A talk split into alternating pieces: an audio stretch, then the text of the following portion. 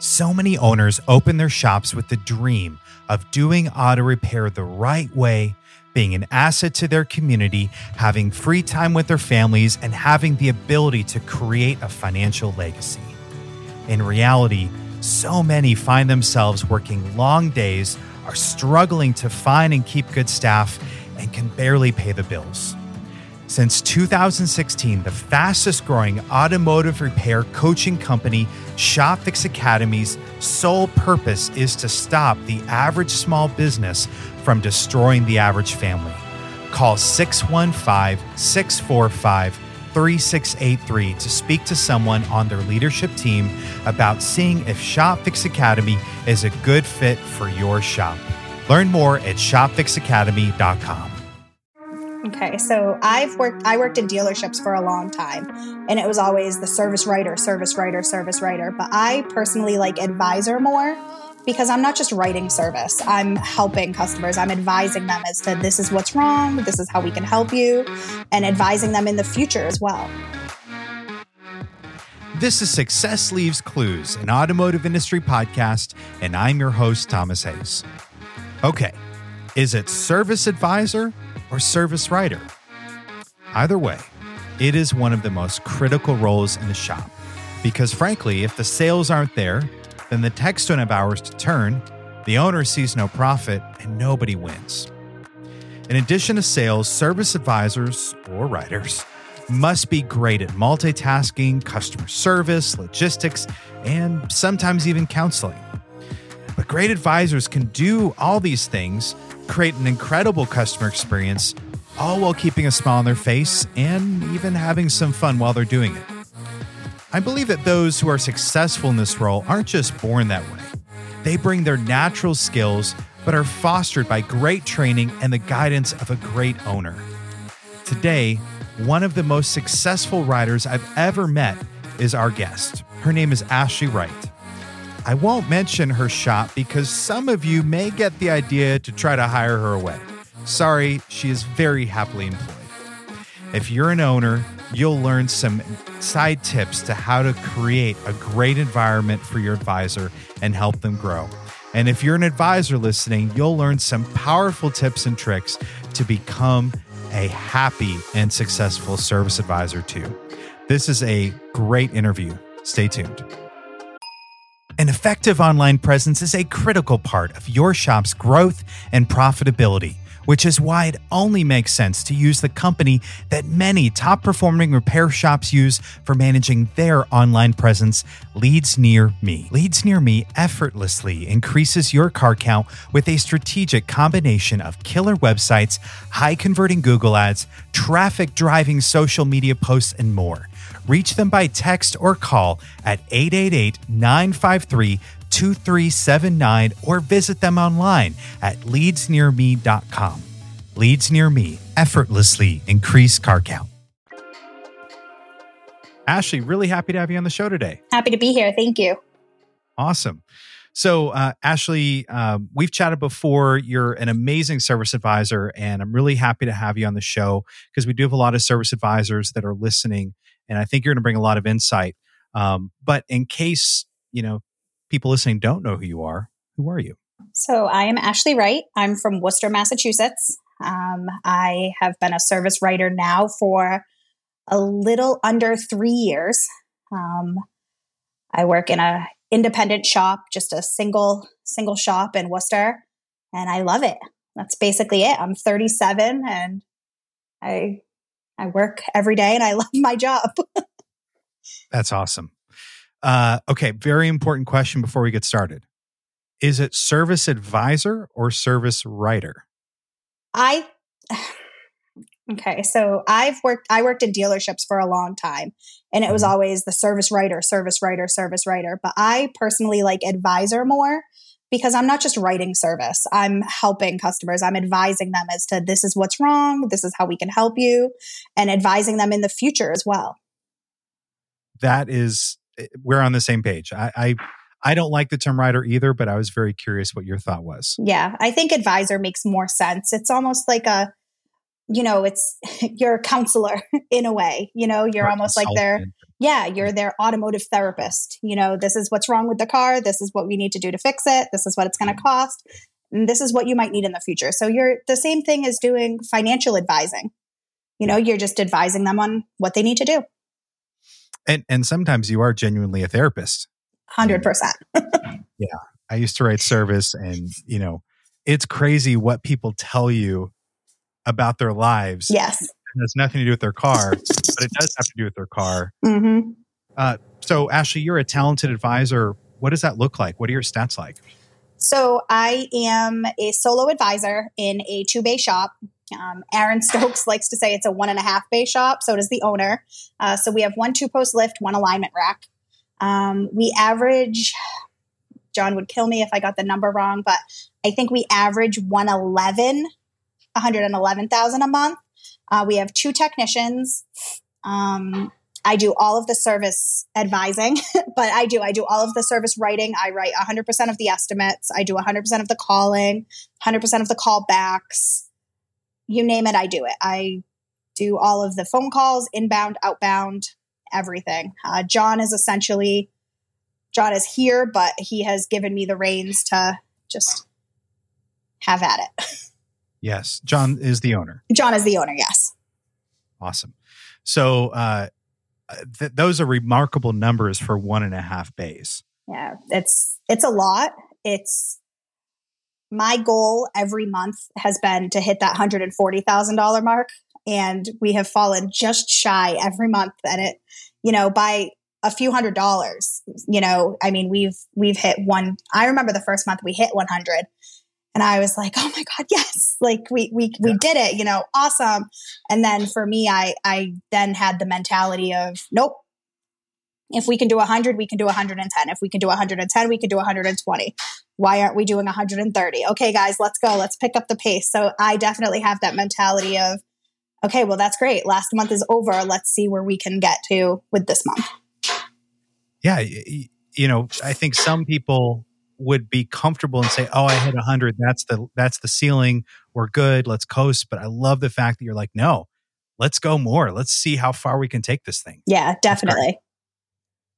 So, what's your story? You, have been an advisor for three years. What did you do before advising? So, before I was an advisor, I worked in the hospitality industry. So, from the time I was 16 until I was about 26, I waitressed and I learned how to do pretty much that's where I got my customer service background was just waitressing. Um, I started to do a lot of bartending, and that's a whole nother kind of therapy for people. And um, you know, I just I really enjoy people. I enjoyed that interaction with people, and I ended up hurting myself at work. Just my knee was really starting to bother me, and I was like, you know what? Maybe this waitressing 45 to 50 hours a week isn't for me. Let me go find a big girl job. So I ended up starting to do warranty administration for a car dealership. So I did that for about four years. That allowed me to kind of get a little bit of knowledge where I could see the customer concern, I could see what fixed it and things like that. But I was strictly just doing the administration of the warranty aspect. I didn't have any customer interaction and I hated it. It was it was nice because it was a steady paycheck. It was good money, but I was I was slowly like withering away, not having the interaction with customers, you know, and I wanted to find kind of the next stepping stone. And I always wanted to advance in any way I could. And warranty administration, anyone that's done it will know that that's what you do. So I ended up in a sales BDC. So, and for people that don't know what, what is that, that is, is that's the business development center in a car dealership. So if you're looking for a car online, you're clicking ask for more info or ask for the price. I was the person on the receiving end of that saying, Oh, how can I help you? And this and that. So I then had that customer interaction and I was much happier. I excelled at it. And I just found that sales was kind of my little passion. I got like the thrill of, oh, yes, that deal closed. Awesome. You know, and granted, I may not have been selling them the car, but to me, it was still a win. So I did that for three years off and on. And then I actually got promoted to a sales manager at the same dealership. I really liked it, but it just, wasn't for me. Ended up going back to a different dealership and running an internet sales department. So I ran a BDC for about a year and then nice. I just really wasn't happy and I left. I said, you know what? It's not for me. I just, there still wasn't something that was clicking for me and I just wasn't really happy. I didn't feel like I was providing a service or it just wasn't fulfilling anything inside me. So I actually had to come to this shop. Um, I've known the owner here, John Kayer. I've known him for a while. And I ended up coming here because I posted something on Facebook like, my car needs brakes. Who can help me? And I came here, and the dealership that I had been working at said, Oh, you need four wheel brakes. You need all this stuff. And I said, Okay, you know, great. What's that going to cost me? I got the price quote and I almost passed out. So I came here. John said, Look, we'll figure it out. Let's see what you need. I ended up only needing front brakes and just the honesty and just yeah. Uh, just how different it was, you know, and anybody that knows John knows he's a stand-up guy, but being a woman going into a repair shop was like, "Whoa, you're not trying to take advantage of me?" Perfect.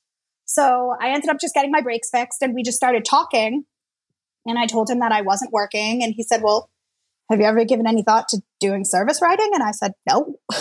you know, what do you mean? What is that? And he kind of filled me and he's like, why don't you just try it one day? And I ended up filling in here. He ended up at a conference. So I filled in here one Thursday for him. And I didn't know, I didn't know my left foot from my right foot when I was answering a phone call, trying to build a quote. I didn't know anything. And I oh, just, I, I just winged it. He basically said, look, I, he had a technician at the time that was writing his quotes. So all I had to do was call the customers and try to sell them. And I think I probably, I'm probably wrong, but maybe I sold like $400 that day, if that. I mean, it was falling on my face, falling on my face, falling on, because I didn't know what I was doing. You know, I didn't feel comfortable. I was, but I was just helping him so that someone was answering the phones. So then I was like, well, it could be good. So he hired me and threw me right in he was in the middle of switching from Napa TRACS over to Tekmetric. So mm-hmm. That's a big transition. I those are very different pieces of software. I have been blessed that I have never actually had to use Napa TRACS here. So mm, yeah. and Tekmetric so user friendly, but it was nice because I was learning it at the same time he was. So it was kind of a it was a really big learning curve. So, you know, I, I got to kind of sit next to him for a few weeks and just listen to him on the phone, see how he interacted with customers.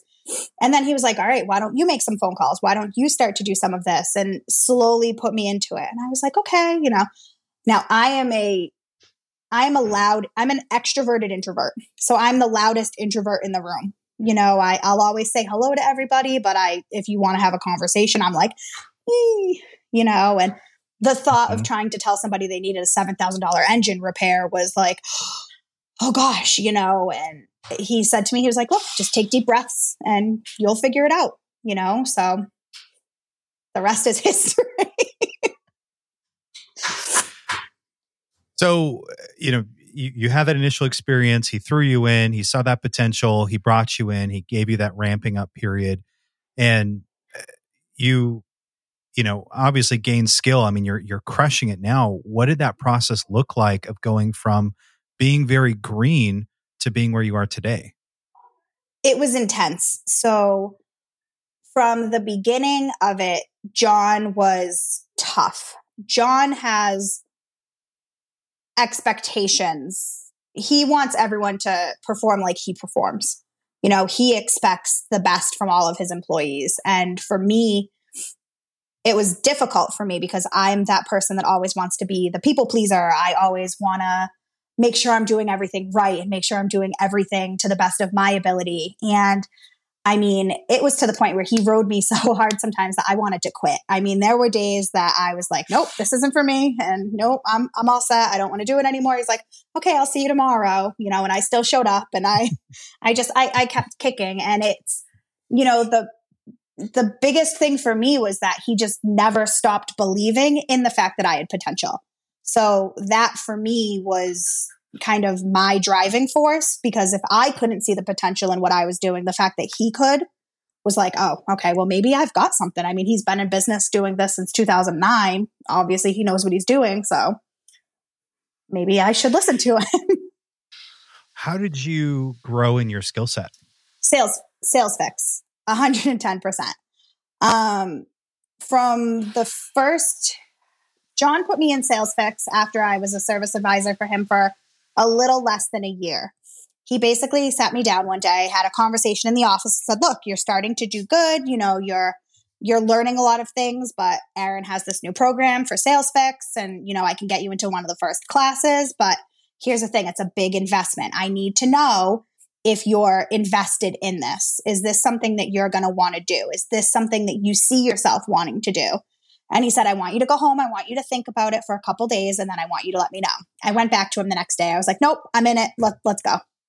So sales fix for me was huge. You know, John knows so much, but just all of those relationships that I kind of manifested and grew into in sales fix was huge. I mean, I have this little support group that we have a little Facebook group chat and we text and we message each other all the time and you know, we'll brag, we'll cry, we'll boast, we'll we'll ask for help, you know, and it, it's that's huge for me. And I think just having having the opportunity for all of the tough, I'll call it tough love that John gave me. You know, there were phone calls that I would have, there were customer interactions. I mean, if I'm being honest, you want to talk about me being green, I sold somebody a car here. I mean, they they walked in, they needed four thousand dollars worth of work, and I basically said, "Yep, you, you should go to the car. Sh- you should go to the car dealership. There's one down the road. My friend Matt Laramie, he works there. He'll take good care of you."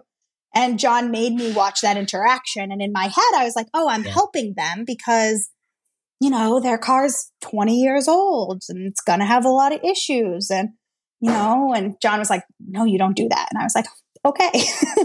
but he was just very real with me. You know, he, he didn't sugarcoat anything. Anyone that knows him knows he doesn't sugarcoat. But for me, I think 50 50, I would say 50% John, riding me to the point where I was like dreading hanging up phone calls with customers because I knew he was going to call me the second I hung up, to all of the positive. I mean, the sales fix, just the coaches, you know, Mike Tadich was available 24 7, it Love felt like for me. You know, and there were days that he would talk me off ledges.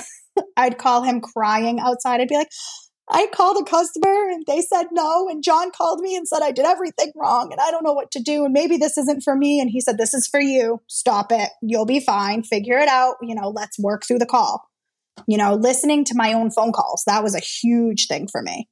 You know, I don't know if a lot of stores record their incoming calls and outbound calls, but we do. So we have the ability to actually listen to them. So that was huge too. What would you say would be some of the aha moments you've had along the way?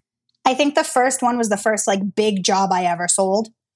Um, you know, it's it's pretty easy to tell somebody who comes in when their brakes are grinding that they need brakes, and they're going to say, "Oh, okay." But you know, the first, I think it was either an engine or a transmission job, and it was like a eleven thousand dollar ticket. And I went upstairs and I went in John's office and I said, "Can you call these people?" He said, "Why?" He said, "That's what I hired you for." I said, "Yeah, but you know more. And if they ask questions, and he said, nope, go downstairs, make the phone call, do it on speakerphone so I can hear it. And I'll interject in any way if I have to. I said, okay. So my other aha moment would be at the Sales Fix graduation ceremony, where I actually got to meet all of the other kind of service advisors and everybody else in Sales Fix, and especially the people that I had become kind of really close with and had kind of bonded with. And just hearing their experiences and people saying, I can't believe you do what you do out of a two bay shop and things like that. And me just kind of saying, well, what do, you, what do you mean? I mean, you guys do $200,000 in a month. You guys do, you know, $70,000 weeks. And I'm over here trying to do a $20,000 week. What do you mean? And for me, one of the biggest things and one of the biggest aha moments that I've ever had was realizing that I'm not competing against other shops. I'm competing against myself competing against my yeah. own numbers, competing against, well, this is what I did in June, so this is what I need to do in July, or this is what I need to do to get to that $1.4 million for the end of the year, and things like that. And just realizing that it's not my little two bay shop against another two bay shop in Wisconsin or wherever. It's me against me 2021 or 2020 and just making sure that those numbers are just continuing to go up. What would you say keeps you motivated to stay in that place of always wanting to push on? I am grossly competitive with myself.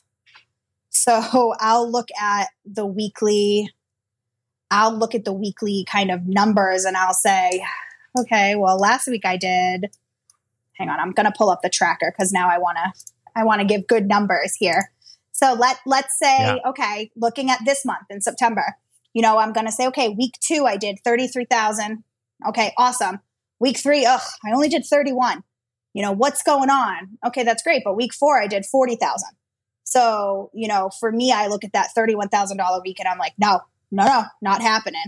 And then it just happened to be that the shop owner was in a conference in Texas for that week four. And I was like, nope, best week ever. Let's, let's crank it out. Let's do everything we can. And, you know, I got the team on board and I said, guys, like, let's just strive to do everything that we can do to get it up and up and up. Did you know that some web design companies use the same wording across all their client sites? Unfortunately, this common practice is noted by Google as plagiarism, which will cause your site to be ranked lower.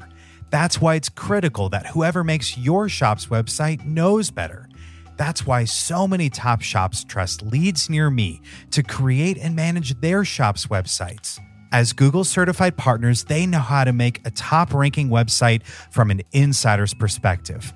Get a free site analysis by visiting leadsnearme.com or calling 888 953 2379. Leads Near Me effortlessly increase car count. How much of your success do you feel like is you working with your team? 100%. I think that it, uh, yeah, I would say 100%. If you can't get your techs behind solid inspections, then there's not going to be any work for you to quote. If you don't have the proper leadership in your shop or the proper, you know, if your shop owner is not mentoring you in the right way and not consistently saying to you and holding you accountable, I think accountability is the biggest thing. You know, I took all of the advice and all of the help from my shop owner as criticism when in fact it was just accountability. It was, well, hey, you know, how come you only did $2,000 in sales? Oh, well, nobody wanted to buy anything, or the, everybody was waiters, or this and that. And, you know, I had an excuse for everything and just realizing that, hey, everything, it's full circle.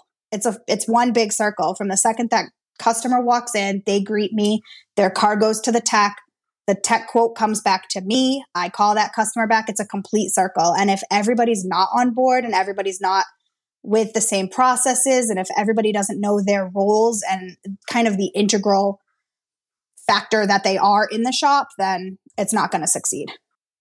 One of the most important relationships, you know, what you alluded to is that relationship between you and your technician. How do you foster and maintain that really good relationship? Coffee. I I throw coffee down their throat. No, I, I I think it's finding ways to communicate with each of them. I have two technicians, two completely different personalities, two completely different work styles.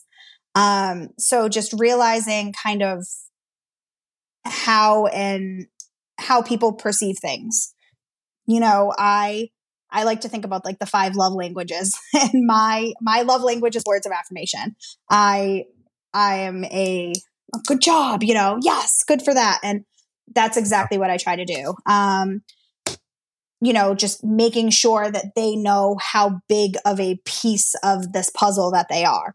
You know, I think that the problem is is you know when we were looking for technicians and we were trying to hire another technician one of the biggest complaints that we would get from technicians from dealerships were i'm just another number. I'm just somebody else that's punching in and they don't care. And just you know i have a technician right now that's trying to buy a house and every day i'll say hey how's the house going? Or how's everything? How was that open house this weekend? Or you know and i'll ask the other one hey any new plans this weekend? Or how's how was the gig? Because he's in a band you know? Or how how was the bar? How's the gigs going? You know just making them feel like they're not just another person that's punching in here because I've never felt that way working here and I would never want a technician to feel that way. And also just yeah. open communication. You know, we use Slack here, especially since we are so small that I have customers four and a half feet away from me at any given time. So if a technician's going to tell me, oh, well, this car is going to blow up, I don't want them coming in and saying that. So, you know, we have that Slack so we can converse and, you know, things like that. And they'll always say to me, hey, what do you think I should do with this? Or I'll ask them questions. And just always having constant communication with your technicians is so key. If you have a technician that, let's say that they're they're not giving you good quotes how do you handle that situation? It's happened before. Um, being that we are so small, if our tech quote is not where it needs to be, we we would never hit the numbers, you know, that we want to hit. Our goal for tech is eleven hundred to twelve hundred dollars. Um, we've had it before. We currently have two newer techs for us. Um, our previous shop foreman moved, so we had to hire a replacement. So getting him into the digital inspections and getting him up to speed with, you know, the this is why waiters are so important. This is why thorough inspections are so important. I we've set we've sat them down and said, look, guys, this is where the tech quote needs to be. Even if you're finding fifty to sixty dollars additional on every single car that you're looking at, that will help that average. That will help the overall goal. And just getting them in that mindset that we're obviously never quoting things that aren't needed but quote that preventative right. maintenance quote those things that you see you know if that drive belt if it looks original and the car is five or six years old quote them a drive belt if you know that they're at 60000 miles and they probably need a transmission fluid service or a coolant service go ahead and quote that i'm quoting it on the back end yeah. so you can go ahead and quote that as well you know and just having them realize oh okay you know and they're both on flat rate so they both understand that the more that they're quoting with my close ratio where I want it to be every month, they know what they're going to be looking at. So that brings up another question. You know, technology is quickly mm-hmm. evolving in our industry. Um, you know, DVIs are becoming more and more prominent. How has the changes in technology affected your role? I've been blessed with Tekmetric from day one. so the software that we yeah. use is so user friendly and it's also very customer based as well. Um, from the moment that the technician brings that car and they're doing a video walk around of the car, they're pointing out any kind of damages. They're pointing out anything like a broken antenna or, oh, hey, this handle doesn't open. That's covering both bases. That's covering the shop's rear end and saying, well, look, you know, this was already damaged prior to service. And that's also letting the customer know, oh, wait, I didn't realize that I had, you know, missing I didn't know I was missing a tire pressure sensor or little things like that, you know, things that the customer may not have known the digital inspection is so key because we send 100% of our inspections to 100% of our customers. So every car that comes in is getting an inspection. They're getting photos of anything. If the battery test's good, there's a picture of a positive battery test on there. If the battery test's bad, there's a picture of negative one. Being able to visually see things sometimes for people, just put it in perspective. You can tell a customer, oh, you know, your brakes are at five millimeters. There's some rotor rot. You know, that's more than likely the cause of your pulsation. When the customer looks and they see that half of their rotor is gone from the rot, you know, they're they're gonna be more apt to understand it more. So my I was speaking recently to a, a dealer service advisor and they're switching to just sending the customer, you know, the DVI and letting the customer, you know, decide what they want how do you incorporate DVI into your sales process? Every single customer's car that gets dropped off gets DVI'd when it gets brought in the first time. So let's say you bring your car to my shop and you say, I've got a god awful grinding noise. I say, okay, Thomas, so sorry to hear about that. What we're going to have you do is we're going to have you authorize a brake inspection. While the vehicle's in here for a brake inspection, I'm going to have my technician just go through, do a full digital inspection. But once he's finished with that brake inspection, I'm going to give you a call first and go over anything that he finds with that. So I'm always addressing that customer's concern first. So my very first phone call to that customer is only on what their issue is. If they came in for a check engine light, my technician's still doing the digital inspection, but by the time that I'm calling that customer, they should have a story saved in there for their diagnostic testing or what they found. So I'm always only calling the customer first and foremost on their concern. Then once they approve that work, that's when I'm saying to them, well, you know what? While the vehicle's in here for that repair, we're waiting for those parts to come in. I'm going to have that technician go through, do a nice vehicle checkup for you. Once that's finished, I'll send that over to you. That'll have some pictures, maybe some videos of anything else that's needed or recommended. And then I'll give you a call and I'll go over it all. I don't ever let the customer see the inspection, see the estimate without a phone call from me coming a minute or two after. Textbook. I try. I love it. Yeah. Yeah. Uh, so a couple things about service advising that that is really interesting to me is one, it is wildly stressful. Um, at least it was for me. Do you find it stressful? I would lie if I said I didn't. Um, I I have always kind of I've been one of those people that I thrive in stressful environments. I can focus better when I'm hectically busy. So I have so many different processes from clipboards to printed tickets to you know notebooks i mean i have probably 15 of these tiny little notebooks all over the place with customers things and i check it off as i go and you know it's a 100% it's it's very stressful but for me the ratio of the stress to reward doesn't even compare what would be some tips for advisors out there on managing that stress effectively? Um, slow down and write everything down. When you're when I was first starting out, I wrote down everything. I would get I got to the point where I mean, when I first started, I couldn't answer a phone and write a quote at the same time. I would have to stop what I was doing in the computer, answer that customer's phone call, open a second tab so I could put their appointment in. I mean, I I would have to just stop and do one task at a time. And if that's where you're at, live in that moment because it's only going to get better, you know? Come up with processes. I'm a firm believer that if I didn't have all of the processes that the owner and SalesFix taught me, that I would not be remotely as confident and as good as I am now. I think that, you know, having zero experience in the service advising and service writing aspect of it, you know, I didn't know that when you quoted a timing chain job that you should probably quote tensioners. I didn't know any of that when I started. I didn't know, you know, when you're quoting a radiator, you should probably quote the radiator hoses too. Service the system, not just the component. And for me, I'm like, you know, those are all things that you'll learn. And being a green service advisor, that's almost the best place to be because there's nowhere to go but up from there and just be a sponge. That's the best thing I could tell you. Just be a sponge. Get knowledge from anywhere you can possibly get knowledge from. What's been your experience being a female in a very male dominated industry? It was interesting to begin with. So, a little bit different in my situation is because the owner was always the face of the company. So the owner was always the advisor, the writer. Everybody knew that they came in, they called, they talked to John. So when I first started, it was, where's John? Hmm. Where's John? Yeah. Can I talk to John? Can I talk to John? I don't know who you are. Can I talk to John? And I'd say, well, ma'am, I, I'm actually, you know, going to be able to help you. You know, how can I help you? What can I help you with? And it, it did take a while. And I think that, I think John words it really well is that my ability to just calm somebody down and like custom, I'm so customer service oriented that I think people trust me a little bit more because of that because I genuinely care.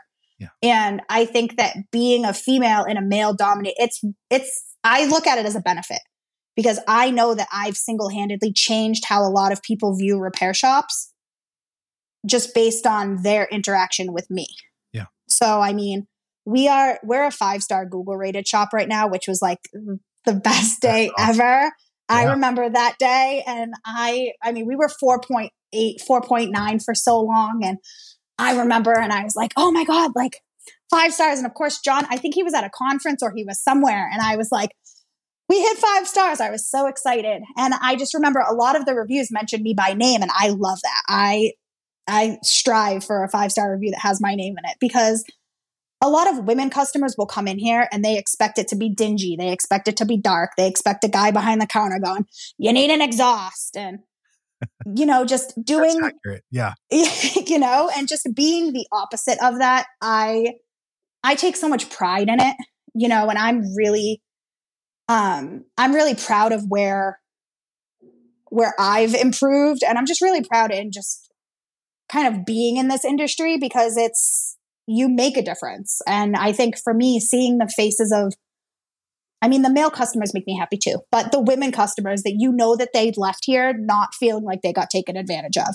or they left here maybe knowing a little bit more about their car, or knowing that they need to get oil changes every 5,000 miles, not 15. Things like that, that it's good. You're changing the face of the industry one customer at a time. It's the goal. I love it. It's the goal. So, what are some of your future goals?